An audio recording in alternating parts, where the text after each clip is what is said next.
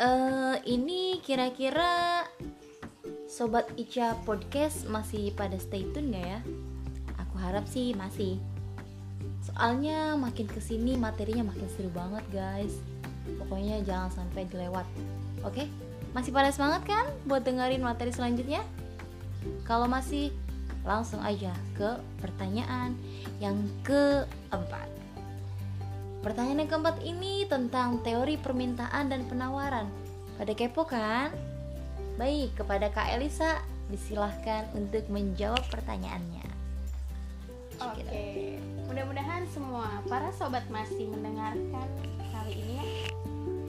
Mudah-mudahan selalu diberikan kesehatan serta diberikan waktu yang luang untuk mendengarkan apa aja nih dari teori permintaan dan penawaran ini sebelum kita menelaah ke lebih dalam lagi, uh, menurut para ekonom, permintaan dapat diartikan sebagai suatu barang atau jasa yang diminta pada tingkat harga tertentu dan dalam jumlah yang tertentu pula dengan memperhatikan berbagai kondisi.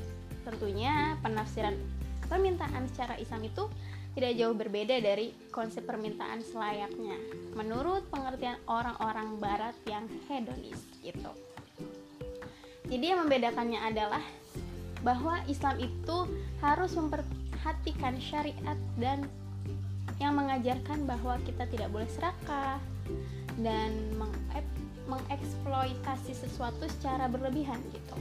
Karena akan berdampak buruk kepada kita. Dan Allah Subhanahu wa taala pun senantiasa tidak menyukai orang-orang yang berlebihan. Sudah dijelaskan ya di podcast sebelumnya bahwa memang Allah itu tidak suka menyukai manusia yang berlebihan dan kekurangan. Jadi sedang-sedang saja. Adapun konsep hukum permintaan yang hedonis itu eh, bahwa jika harga turun maka permintaan naik dan apabila harga naik maka permintaan akan turun. Inilah konsep hukum permintaan yang hanya terfokus kepada jumlah barang dan harga jasa tanpa memperhatikan bagaimana sisi religi, terutama kehalalan dari barang atau jasa tersebut. Gitu ya. Kemudian, adapun tujuan orang Islam itu melakukan permintaan itu adalah harus memberi faedah atau maslahat bagi dunia dan akhirat. Kita tidak boleh melakukan sesuatu yang sama sekali tidak ada kemaslahatan bagi kita. Rugi dong kalau kita melakukan segala sesuatu yang akhirnya tidak menjadi uh, bermanfaat untuk diri kita dan orang lain gitu. Contohnya apa? Contohnya apabila kita mengalokasikan pengeluaran kepada rokok maka hal itu akan lebih berfaedah apabila kita membelikannya ke makanan yang bergizi. Gitu. jadi kita tidak jadi kita uh, kita pun tidak boleh melakukan permintaan atas barang atau jasa yang haram gitu konsumsi atau permintaan barang yang haram itu selain syariat yang dilarang konsumennya berdosa gitu. Dan nanti di akhiratnya akan mendapat balasan.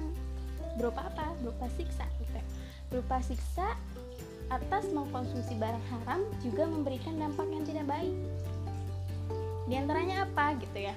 Yang pertama itu merusak agama karena telah melanggar syariat yang kedua adalah pengaruh terhadap ibadah menjadi tidak khusyuk dan tingkat keikhlasannya berkurang yang ketiga pengaruh terhadap akhlak yang semakin rusak dan jelek keempat, pengaruh terhadap kesatuan umat. Yang kelima, pengaruh terhadap kesehatan. Yang keenam, menimbulkan kerusakan dan kemerosotan. Yang ketujuh, menimbulkan kehinaan dan kenistaan hidup. Dan yang terakhir, menimbulkan kehancuran ekonomi dan kemandekan produksi. Itulah yang dinamakan permintaan dalam Islam. Kemudian, uh, penawar penawaran Islam itu apa gitu ya penawaran uh, penawaran uh, secara umum adalah barang atau jasa yang ditawarkan pada jumlah dan tingkat harga tertentu dalam kondisi tertentu pula nah penawaran dalam Islam pun ada hal yang membedakannya dengan penawaran hedonis jadi barang dan jasa yang ditawarkan harus transparan dan dirinci spesifikasinya bagaimana seperti keadaan barangnya, kelebihan dan kekurangan barang tersebut.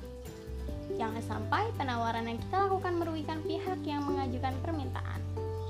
Rasulullah dalam melakukan penawaran selalu rinci tentang spesifikasinya barang dan dagangannya. Sampai-sampai harga belinya pun disebutkan dan menawarkan dengan harga berapa barang tersebut dibeli dan yang akan diperoleh olehnya. Kemudian, dalam mengkaji masalah demand atau penawaran ini, Ibnu Khaldun membahas faktor-faktor penentu yang menaikkan dan menurunkan permintaan. Menurutnya, setidaknya ada lima faktor nih. Yang pertama ada harga, ada pendapatan, ada jumlah penduduk, ada kebiasaan masyarakat, kemudian pembangunan kesejahteraan. Sedangkan dalam konteks supply, faktor-faktor penentunya ada enam. Ada harga, permintaan, laju keuntungan, buruh, keamanan, dan tingkat kesejahteraan masyarakat. Dalam pandangan Islam, uh, ekonomi Islam mengenai permintaan dan penawaran dalam mekanisme pasar ini relatif sama dengan ekonomi konvensional. Namun batasan batasan dari individu untuk berperilaku ekonomi sesuai dengan syariah itu yaitu uh, dapat dimiliki oleh seorang ekonomi Islam yaitu norma dan moral yang islami yang merupakan prinsip Islam dalam berekonomi.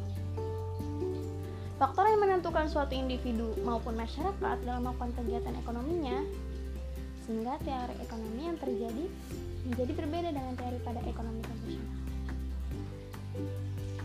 Nah, konsep permintaan dalam Islam itu menilai suatu komoditi tidak semuanya bisa untuk dikonsumsi maupun digunakan. Dibedakan antara yang halal maupun yang haram. Uh, Allah telah berfirman dalam surat Al-Maidah ayat 87, 87 dan 88. Hai orang-orang yang beriman, janganlah kamu haramkan apa-apa yang baik yang telah Allah halalkan bagi kamu. Dan janganlah kamu melampaui batas. Sesungguhnya Allah tidak menyukai orang-orang yang melampaui batas.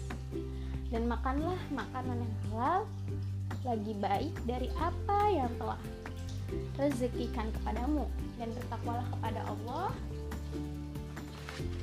yang kamu harus ikut gitu ya uh, oleh karenanya dalam teori permintaan Islami membahas permintaan barang yang halal barang dan, dan barang yang haram hubungan antara keduanya itu uh, berkaitan gitu ya sedangkan dalam perminta, permintaan dan konvensional itu semua komoditi dinilai sama bisa dikonsumsi atau digunakan kemudian dalam motif permintaan Islam menekan pada tingkat kebutuhan konsumen terhadap barang tersebut, sedangkan motif permintaan konvensional lebih didominasi oleh nilai-nilai keputusan atau interest. E, maaf, kepuasan. Bukan keputusan ya, kepuasan atau interest. Konvensional menilai bahwa egoisme merupakan nilai yang konsisten dalam mempengaruhi seluruh aktivitas manusia. Nah, itu. Dalam uh, Islam itu bertujuan mendapatkan kesejahteraan atau kemenangan akhirat gitu. sebagai turunan dari keyakinan bahwa ada kehidupan yang abadi nih setelah kematian yaitu kehidupan akhirat sehingga anggaran yang anda yang ada harus disisihkan sebagai belakang bekal untuk kehidupan akhirat. Seperti apa contohnya? Seperti bersedekah e, memberi makan anak yatim memberi makan terhadap orang-orang miskin gitu ya. Itulah yang kita harus tanamkan dari diri dalam orang Islam. Kemudian dengan asumsi bahwa tidak ada hubungan berkaitan antara permintaan dalam ekonomi konvensional dengan permintaan dalam ekonomi uh, Islam itu, maka kita harus memilih salah satu dari keduanya. Kita nggak bisa uh, dua-duanya itu kita praktikkan gitu. Sebagai orang Islam kita memang harus di landaskan untuk mengikuti apa yang diterapkan dalam ekonomi Islam. Permintaan itu dalam ekonomi Islam itu benar-benar diaplikasikan oleh kita gitu, sehingga e, tercipta perekonomian masyarakat yang Islam. Kemudian menurut saya cukup mungkin itu saja penjelasan dari teori penawaran dan permintaan dalam Islam selanjutnya saya akan kembalikan kepada Kak Aziza. Wah, gimana sobat? Jelas nggak? Jadi teori permintaan dan penawaran itu terdapat batasan dan mempunyai norma, moral, dan prinsip. Jadi itulah yang membedakan antara ekonomi Islam dan konvensional. Makasih Kakak Elisa buat penjelasannya. Sama-sama Kak Aziza.